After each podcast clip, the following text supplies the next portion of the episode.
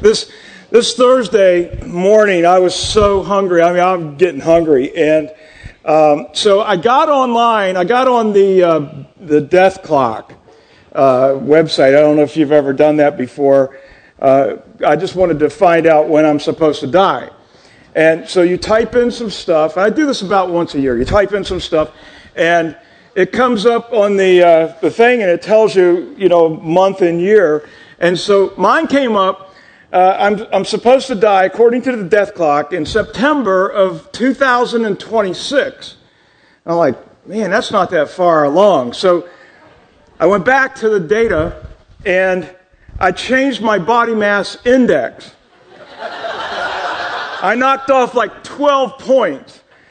And it came back the same exact date. And now I'm thinking, these guys planted a cookie and they think I'm lying now. I don't know what's going on. I went back again and I changed one other date, data point, and, and then it said September of 2046. I'm like, yes. And so the, the data point, in case you need to know this at some point, is uh, it asks about your outlook on life. Is it, you know, positive, negative, whatever it is? I put normal, and I changed it to positive, and it added 20 years to my life. So I thought that was cool. Um, and, uh, you know, I don't suppose that you really ought to go. The only thing I determined about all of that was September is going to be a really bad month for me in some year. Um, but uh, here's, here's the truth there is a date of death assigned to you and to me. And we don't know what that is, but my guess is that if we knew, we would probably think that is too soon. And I want to talk a little bit about that today. Um, the psalmist in Psalm 34 said, or Psalm 39 said, Show me, O Lord, my life's end and the number of my days. I mean, this is David. He wanted to know this, and they didn't have uh, the death clock back then. So he's asking God. And, but he did it for this purpose. He already knew the answer, maybe not of the, the date, but he knew what he really wanted to know. Let me know how fleeting my life is. Let me understand just how short this is. Then in James chapter 4, verse 14, uh, if you're not depressed yet, let me read this. You don't even know what your life tomorrow will be. You're like a, a, a puff of smoke which appears for a moment and then disappears. And that's us. You know, a couple of weeks ago, I talked about uh, it takes 20 years to build something great, and I encourage everybody to look at your next 20 years and sit down and plan. But the reality is that somebody could go home and be planning their next 20 years, and the next day, their family could be planning their funeral. We just don't know how long we have. And so the real question isn't so, so much how how long do we have, but how are we going to live in the time that we've been given? And I, I, I think Scripture is so full of, of teaching us this and to have our, our minds concentrate on this. I've told you before, I, you know, what, I, I, go to a lot of funerals and I, I oversee many, and, and one of the benefits I find of that is it just reminds me once again of the brevity of life. Even when life is long, it's not that long. And, and so, how we live in the time we have is extremely important. In the Bible, there were two, uh, two men by the name of Saul. Brody already mentioned one of them this morning. And these two men had a chance to write their epitaph, what was going to be on their tombstone, and in a sense. And, and so, I want to read both of these epitaphs and let you see the stark difference and we're going to talk today about what makes some of the difference. One of these was in the Old Testament, one in the New. I want to read about Saul in the New Testament, and uh, he was the guy who God changed his name to Paul. But in 2 Timothy, verse chapter 4, verse 6, he said, uh, For I am already being poured out like a drink offering, and the time has come for my departure. I have fought the good fight. I have finished the race. I have kept the faith. Now there is in store for me the crown of righteousness, which the Lord, the righteous, righteous judge, will award to me on that day. What a, what a great thing to write about your life. Hey, I have poured my life out for God. I have lived in a way that pleases Him, and I'm ready for the reward. Now listen to the other Saul out of the Old Testament. Then Saul said, this is, These are his last words, pretty much. He goes, Surely I have acted like a fool and have erred greatly. Now, what does this have to do with us, and where does this fit in with this whole idea of the whisper of God? Let me read this. I, I wrote this, and I, I just don't want to miss any of it, so I'm going to read it. God wants to use your life to make a difference in the world. He built your life, He has built your life, designed it, around a plan, a destiny, if you will. He's arranged circumstances, promptings, and urgings in order to direct you toward your unique destiny. And He wants to speak to you through that still small voice. We're calling it a whisper to guide you, get this, to your very reason for existence. That's how important it is to hear God's voice. Awareness of these divine moments that matter is what spells the difference between a life of mediocrity and a life of destiny. In Acts chapter 2, you read about something that happens that is really important to us today.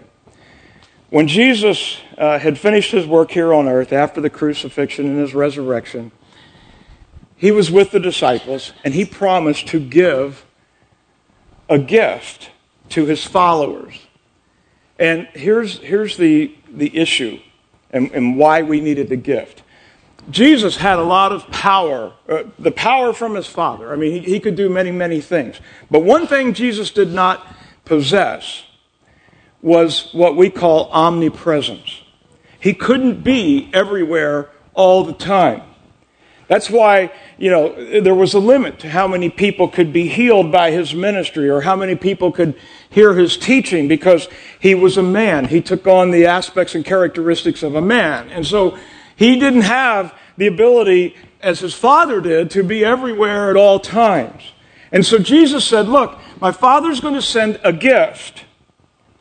And it's in the form of the Holy Spirit. It's the third part of the Trinity. And the Holy Spirit is going to be with us. He is everywhere. He is all powerful. He's another representation of the Spirit of God. And here's something that happens with that. In Acts 2:17 it says in the last days God says, "I will pour out my spirit upon all people." That would be us. Your sons and daughters will prophesy.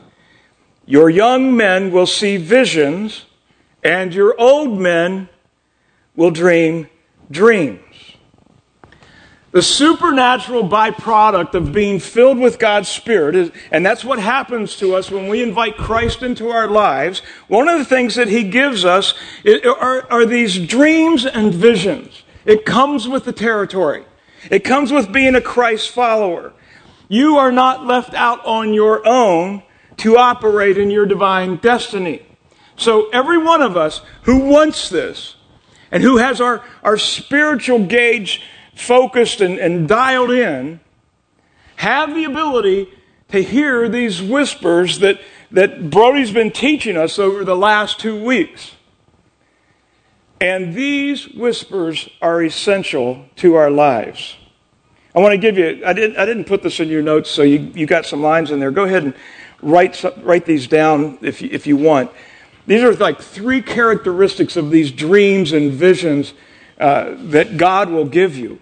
And, and, and, let me just say this. If you, if you say, hey, God doesn't speak to me, I never hear anything, okay, write it down anyway, because I think God's going to change some of that in you. So, here they are. Number one, these dreams and visions are not just for you, they will affect and inspire the people around you.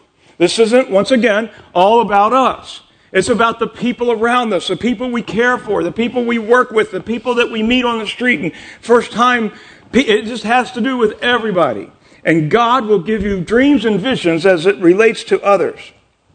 These dreams and visions will always push you out of your comfort zone. Always. God's not going to give you a whisper and say, Oh, you're doing cool. Don't, don't worry about anything else. That's not going to happen. Many times, and I, am I'm, I'm putting this in because um, I just believe it's something that God is not just whispering, but He's shouting to our church these days. God's voice, His whispers, will affect our lives in terms of prejudice, in terms of bias. The greatest vision that you will read about in the New Testament that actually really affected most of us here is the vision that God gave to Peter, Simon Peter, and he told him to go to the house of Cornelius. I won't go into all the story, but Cornelius was a Gentile, a non Jewish person. And this was after Peter had started the church and he's out ministering. And God sent him there and gave him this incredible vision. It was like crazy. And the vision had to do with the Gentile world, which now, like I said, it incorporates most of us. It was through that whisper of God that the greatest prejudice of all times was demolished because up until then, everybody thought the, the Christ uh, life, the Christ following life, was all about the Jewish people. And we found out later through this one event that God had this for everybody, and we're still the recipients of that. Here's the last thing you, these dreams will redirect you, they'll change your course. They're very disruptive. And you think you've got it all figured out, and then all of a sudden, God wants you to change. Now, sometimes this happens through circumstances, but sometimes it happens through Him speaking, and if we don't hear it, we'll just keep going the wrong way. And I love this out of Isaiah. It talks about the Spirit of God.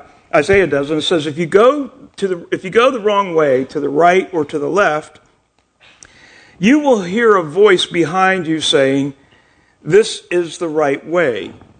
You should go this way. I can't tell you how many times in my life I've been doing something and, and, it wasn't anything bad. It was just the way I was going. And God just says, I want you to stop. I've got a different direction for you to take. Something else I need you to do. And that's what God's Spirit does. Now, today, I want to give you three things that God's whisper will change for you. And uh, this, is, this, this is where we take this whole thing of God's voice and put it on the street. If you, if you don't walk out of here on Sundays with an action plan, we've let you down. And so I want to give you three things that you could consider today. Number one, write this down whispers change your destiny. Whispers change your destiny, the plan that God has for your life. Ephesians 3:20 says God can do anything. You know, far more than you could ever imagine or guess or request in your wildest dreams. He does it not by pushing us around, but by working within us, his spirit deeply and gently within us. I've told you the story so many times. You, some of you are sick of hearing it, but for me, it was the, you know, one of the big, big things in my life. Um, I was in business working and just, you know, I was following God. I was serving God. We were, we were involved in a church serving and just loving, loving the church. And, and you know, I, I, I was having my quiet times. It, it, just, everything felt so good. And I, I, I was, actually, we were really happy where we were and felt like we were on track. And I was in my office working one day, and God just spoke to me. And, and I, I mean, it, it wasn't out loud. Uh, that would have freaked me out. But it was, um, it was just this knowledge. It was like, this is over. It's over. And it was so final that I got up out of my office chair and walked. I had the office in the basement of our house, and I, I walked upstairs and and and um, I walked into the library of our house, and I just sat down and, and I, I was just stunned. I wasn't upset. I, I, I wasn't really emotional. But, you know, when God just says, hey, this is over, and I've poured 15 years into this, and how could that be over? And what do you want? And, you know, I'm happy, happy, happy, happy, you know, that song, I, it was me. And, I, and I, saw a book on the bookshelf, and it was Rick Warren's Purpose Driven Church. And I read it, and it got stung by God, and went to California, found out what Rick Warren was doing and reaching unchurched people. And the history's short on this now. It's, you know, we started Destiny. We, I didn't, I had no plans to do this. This was not on my radar. I, I, it wasn't like a future one day, maybe I'll do this. It, it just was gone. It, it, I had been through that phase of my life, and it got so obliterated it was never going to happen. And so this was a shock to me. And yet I look at it, and I can't imagine living without you guys. I can't imagine this not being here. And it all came down to that whisper, that moment. That's what got the whole thing going. It wasn't anything else. It wasn't a, a heart of, oh man, we got to reach unchurched people. It, it wasn't any of that. It was just God saying, this is over. And then He had to lead me through the whole steps. It was two and a half years before we ever planted the church, but it was so final for me. And just one one whisper changed the whole destiny in the course of, of our lives, our whole family. I mean, it just changed everything. I, I some of you know the story, the Greenway story, um, how why we have that property now. Um, it was terrible. This was right after cell phones were, were coming out, and I think I may have had the first auto accident related to being on a cell phone.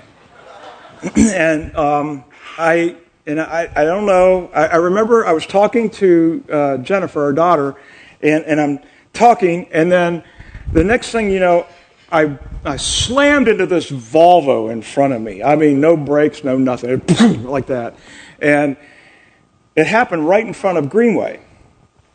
And so, bottom line is, the Volvo had about $150 worth of damage to it. My car ended up having $10,000 worth of damage to it. So obviously, I didn't drive it away. Um, after we, you know, we did everything else, the guy who in Greenway was standing out there along the, the road just watching all the activity. And when I knew that somebody was going to have to come pick me up, I just went over and started talking to him. I said, Man, I've driven by here a thousand times, and I love this place. It is absolutely gorgeous. It's amazing. And um, he said, Well, it's, it's going to be for sale. And I said, Really? And then I just kind of blew it off because I figured it was way out of uh, my reach. And sure enough, a couple months later, it came up for sale, and it was like, oh man, several million dollars plus, and and um, it was there was just no way. And I was just praying one day in my office, and and I just felt led to go offer this guy a ridiculous amount of money for this property. And I did. I mean, ridiculous. And, um, and the, the realtor called me back. He said, Greg, I'm, I'm, I'm required to present every offer that comes in. And he goes, I'm going to present it, but, you know, unless you can get into the real world, uh, this is never going to happen. And so I said, look, look man, that's as real as I can get. And he, um, he said, okay. And then he, he just uh, called me or, or emailed me later and just said, hey, um, don't know if you heard the guy laughing, but, um, you know, it's not going anywhere. And literally, it was, it was the craziest thing. I was heartbroken over that. I, I'm a businessman. I know you, you can get your hopes set on buying something or doing something, and it falls apart and it's not yours. But this bothered me for some reason. And so I just kind of wrote it off and, okay, what was that all about? 30 days later, the guy calls me back. He said, Is your offer still good? I said, I didn't even know how I was going to find the money I offered. I said, Yeah. And he goes, Okay. Um, the guy says he wants out right away. He's got something else he needs to do. He just needs to get his money out of it. And he said, He'll take your offer. And I said, Well, it's still kind of expensive. Can you knock another $100,000 off? And I got an email back later. Uh, yeah, we just we just knocked another hundred thousand dollars off. I've, I've always kicked myself because I probably could have asked for two hundred and been okay. but I bought that property, And um, it wasn't until after we owned it that I found out about the history of the property and how it was, uh, was one of the very first settlements in, in our county. 1742, the, the original house was, was built. It was built by Quakers who dedicated the property to God. And these guys were some of the first people uh, in our country, the Meade family, the first people to oppose slavery. And that was an opposition that went all the way in through the Civil War. Their family, although they lived here in Virginia, all were, uh, their, their sons were all soldiers in the Union Army. I mean, they, they were totally opposed to slavery. And, and this family, from generation to generation to generation, just, just handed this down to several uh, groups of Quaker relatives. And then it went through all this thing where everybody else owned it, and then we owned it. And um, man, I've been carrying the note on that thing for 13 years and uh, just never got any traction. But I was waiting on God's whisper. And I am so excited about, I've shared that vision. I'm not going to share any more about it today. I'm so excited for, for what we all get to do and be part of there. I'm excited for your children and what they'll get to do there and the 60% of reaching 60% of the people who will never go to church. It's going to be amazing. But my point is this that, that God's whisper changes our destiny. I want to read something out of uh, a book that Mark Batterson wrote that actually we got the title for this and some of the, the uh, information. It's called Whisper. And this is called the imprint. In 1973, an Austrian biologist named Konrad won a Nobel Prize for his study of geese. We have a lot of geese over Greenway, too. In the first days of life, goslings undergo a phenomenon called imprinting. During that process, it's imprinted upon their brain whom to follow. If a bond fails to form, then the gosling doesn't know whom to follow. Worse yet, Abnormal imprinting can cause it to follow the wrong voice. Not unlike goslings, babies are imprinted by their mother's voice. The inner ear is the first sensory system to develop, becoming fully functional by the fifth month in utero. By the seventh month, a baby recognizes and responds with specific muscular movements to his or her mother's voice. Simply put, a mother's voice print leaves a neural fingerprint that imprints her baby's brain. Now, the good news is this you are imprinted by God. You not only bear his image, but you know his voice. It's his voice that knit you together in your mother's womb. It's his voice that ordained all your days before one of them came to be. It's his voice that began a good work and his voice that will carry it to completion.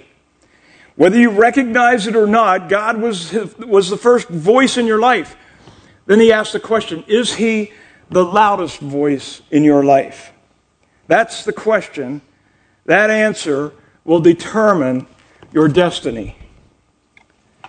Let me ask the question this way What could happen in your life if you were open to God's whisper? What could happen? If you were open to his whisper. Here's the second thing whispers change. This is, uh, this is so incredibly applicable. Whispers change your children. You need to write this stuff down. Whispers change your children. There's a passage in Scripture that I think may be the saddest thing you would read, especially for a parent. And then I, I think this explains a lot about where our nation is today. In Judges 2.10, it says that whole generation had joined their ancestors in death. So another generation grew up after them. They had no personal experience with the Lord. You know, there's one thing that all of us, or most of us, will leave behind in this world, and that is our children. And we want to leave a legacy of blessing with them. But how many of you parents know that parenting is not a piece of cake? It is, yeah, it's, you're murmuring. Uh, yeah, it's tough, isn't it? Proverbs 22 6. I, am going to share some things with you here because I, I, I feel like, man, God could really do some things in your life with this thought. Proverbs 22 6 says, Train up a child in the way he should go, and in keeping with his individual gift or bent. And when he is old, he will not depart from it. You know, I, I always heard wrongly that what this passage of Scripture meant, which was something that I had always held on to, is that if we train up a child to follow Jesus Christ, that they won't depart from that. They'll always stay true. And that is so not correct. And I want you, as parents, first of all, to understand this. We have all messed up in parenting. Every one of us. Just like we've messed up in following Christ. Because we're human. And we have bundles of emotions and things just get in the way. That passage of Scripture, wrongly interpreted, will make you feel like you blew it. You, you've done something so wrong. And I would like to encourage you by saying, yep, you probably did. But it wasn't that. You are, as a parent, in war. And Satan's doing everything he can to steal your child. And so, the true picture of what this verse says may have more benefit for you than perhaps a promise that you thought you had and doesn't exist. So I want to I want to make sure you understand what I'm saying today.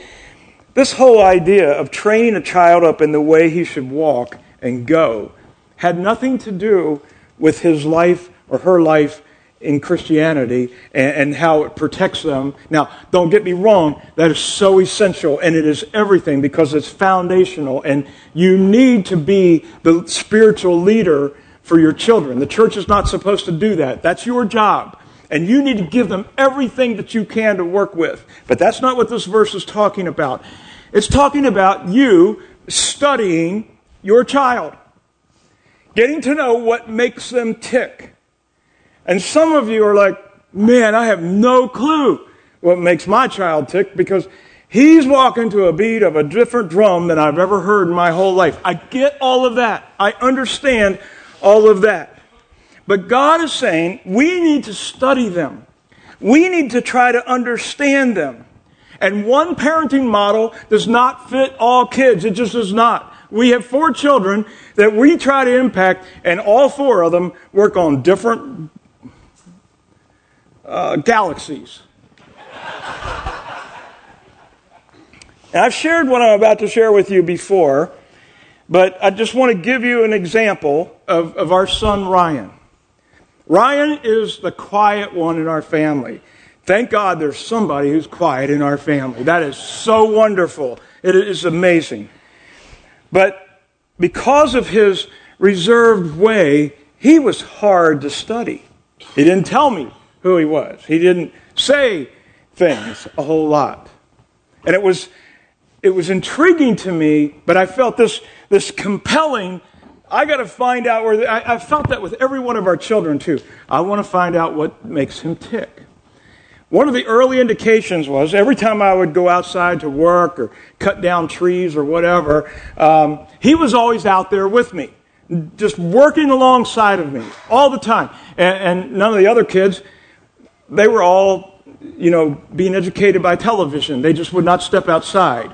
So this was different. I could see that. The other thing that he really liked was riding with me on my tractor. And, and he would just sit on my, my knee and I'd be going around the yard. Uh, we had a big yard and I'm driving a tractor and we would just sit for hours, not even talking. It was just fun. He wouldn't even move. And, and it was so incredible. And I thought, okay, this is my thing. It's machines. I'm going to connect with him with machines. Now, I've had a long history of working with machinery. The first time I was arrested, it was I was 11 years old. This is this is true. I was 11 years old. And I had I was in this place in the town of Winchester and there was a there was a big asphalt laying down machine. I don't even know what it's called. One of those things got a big bucket and dump trucks dump asphalt in it. Well, whoever left it there left the keys in it. And so I figured out how to turn it on, and I figured out how to drive it. And I was driving all around this neighborhood in this machine. And, it, and now I think about it now, it had to look really weird. And somebody called the police. And I got into an alley, and the police car was right in front of me. So I put it in reverse. Those machines do not move very fast. And so I was cooked. The guy at 11, right? The guy um, didn't put me in jail. He did something worse. He called my dad. And that was, that was bad.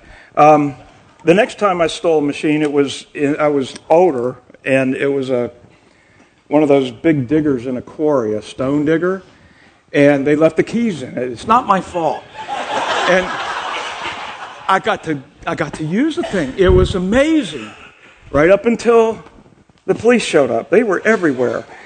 Um, I have stolen bulldozers, loaders, a logging machine one time. That was that was a major thing, and two tractor trailers. And um, I've just driven them uh, anywhere, everywhere, wherever they leave keys. And um, I've just loved them. So I understood Ryan. I got it. And so for all of his growing up, we've been riding mowers and trucks and tractors. We, we've owned all of them at this point. I've tried to change my ways.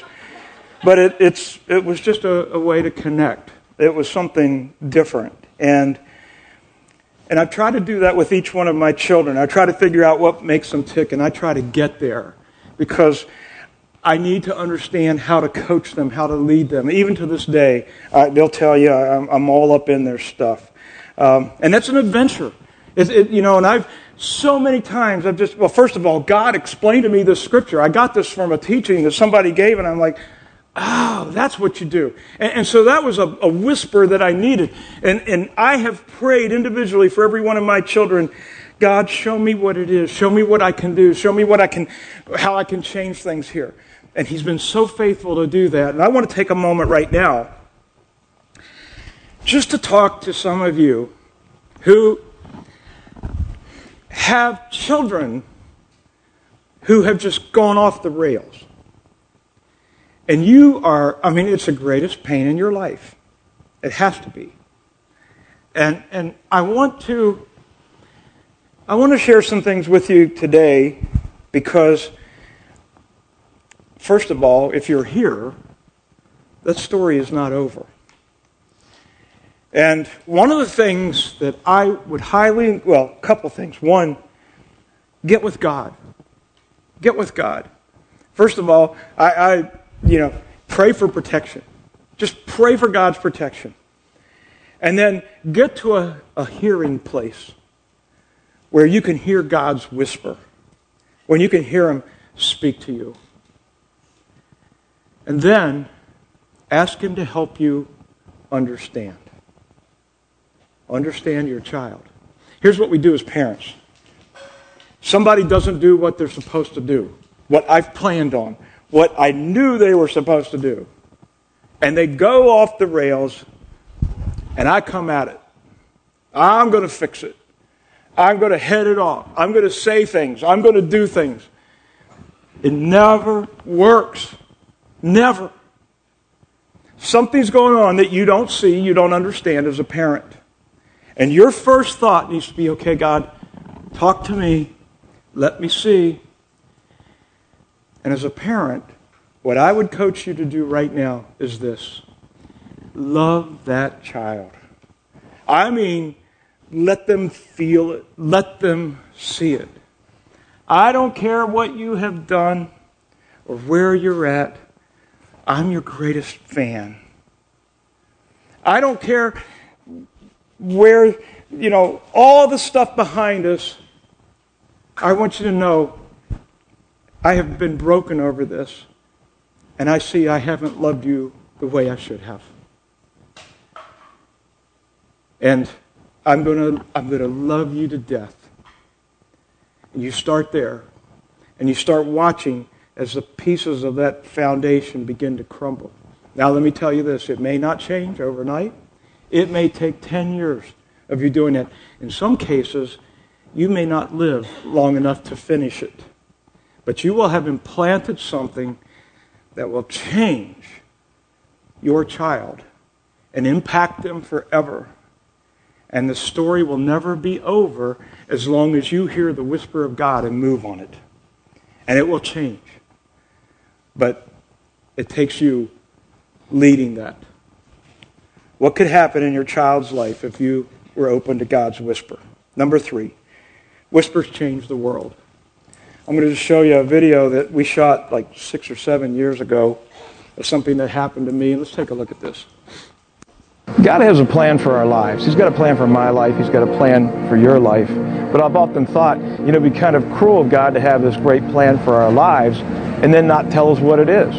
So we would just be guessing about how we're supposed to live or what we're supposed to do or the decisions that we're supposed to make. So God talks to us. He speaks to us. And we have to learn how to hear His voice. But there was a day when I heard from God, and I didn't have to wonder if it was Him. I didn't have to wonder what He said. I've never had an event happen like this before this time, nor have I had one happen after. But about 30 years ago, I was driving right here on this street, Kent Street in Winchester. I'm driving up this road to go to the hospital to visit somebody, minding my own business. Cars are parked on both sides of the street. And as I came up over this hill, all of a sudden there was this voice, a loud commanding voice in my car that said, Stop the car. I didn't think about it. I didn't wonder who it was. I just instinctively slammed on the brakes.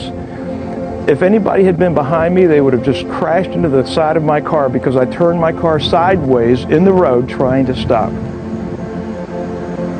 I just sat there for a second, a brief second, when suddenly in front of my car, two little boys ran out between the parked cars right into the path of where I had been driving, across the other lane. Fortunately, no other cars were coming that way, and into the arms of a father who was standing there who was so scared. He picked up his boys, he began to curse and yell, and then hug them, filled with fear and, and, anger, everything at the same time, but such emotion he couldn't even control himself. And then I saw the tears in his eyes, and he looked at me and he said, Thank you. Well, he didn't know this, but it wasn't anything I did. You see, God spoke to me. There's no other explanation. I wasn't looking for kids. I was thinking about something else. I probably wasn't driving all that safe. But God spoke to me in an instant. And when He did, there was no question that it was Him. I don't know the theology of that. Was it an angel? Was it God? Was it Jesus? Who cares? God took care of business that day. He spoke to me. He saved the life of two little boys. He saved a, a family from being decimated. And He saved me from having to live with that awful event possibility for the rest of my life. Listen, God speaks to us. He doesn't always do it like that. I'm kind of glad. But you know what? When He speaks to us, lives are changed. Our lives are changed. The lives of others around us are changed. We need to learn how to hear God's voice. I've always wondered about that event. It was so um, it was so crazy for me. I, I don't even remember going to the hospital after that. I do remember going to my dad's house and telling him what happened and say I just and I was shaking. Um, it was it was just I mean it, it, just messed me up for a long time. But I've often wondered uh, several things. I've often wondered about that dad. He was a big burly guy, looked like a biker, you know, just tough and mean and and I just wondered what what that did to him and and where he is. I wondered about those two boys and why would God do this? You know, what, what was in front of them? Why, why would this change? And, and then I thought, what would that have done to me? And who would I be today? And, and I, don't, I don't know that you ever get over something like that. And um, the voice of God can, can change everything. It doesn't happen like that often, and I think we should all be thankful for that. But boy, the whispers, they, they make a huge difference. They, they, they matter. Here's the last thought I want to give you God whispers to non believers. I think maybe as much or more than he does to Christ followers. So if you're here today um, and you're not a follower of Jesus Christ, he's been talking to you. you. You don't see it, maybe. You don't feel it. Well, you, you feel it, I would imagine. For one thing, what brought you here? Maybe it was an invitation. Maybe it was just a, an urge, you know, to go into something like this. You don't know anybody. You know, that can be a little scary. I get that. But there was something that brought you today. And the other thing that God does, and, he, and He's so gentle and, and amazing with this, is He doesn't condemn us. I, I loved uh, the song that we sang and uh, the Mephibosheth story today because we, we, we think that God's out to get us. And all the time, He's just speaking to us to love, to come to Him. So, if you have that whisper going on today, I'm going to give you a chance to respond to it. And it works like this you just simply say yes to God. You say, I invite you into my life. I want you to become my Savior. I want you to forgive me of my sins if you would. I want to have a relationship with you. This isn't about religion or joining a church. This is all about a relationship with somebody who wants to talk to you on a regular basis. And so if that's you, I want you to pray this prayer with me and then um, we'll, uh, we'll move on. Dear Jesus, I come to you today, maybe unexpected, but I come and I sense and feel you talking to me. And I need a relationship with you, and I invite you to come into my heart right now. I ask you to make yourself real in my life as best I know how, I want to hand you my life in the situation that it's in. I'm not getting all cleaned up for you. I just, I'm just giving you me. And I'm asking you to come into my heart to forgive me of my sin and to lead my life. I pray this prayer in the powerful name of Jesus Christ. Now, Lord, I pray for all of us. I pray for parents who are struggling today with where their kids are. I know we have plenty of those situations. I just pray that you would help us to hear, speak to us, give us insight and wisdom that we've never had before. Lord, personally, I just pray for every one of these children, kids, even adults that are children here, represented here today. I pray for their salvation. I pray for their protection. I pray that you would lead them home to you. Lord, I pray that all of us would hear the voice of God and that we would respond and that our faith would continue to grow and we'd continue to build our, our time with you and our relationship with you so that we'd always recognize, and when we're going the wrong way, we would hear your voice say, No, don't go to the left, go to the right. I ask this in Jesus' name. Amen.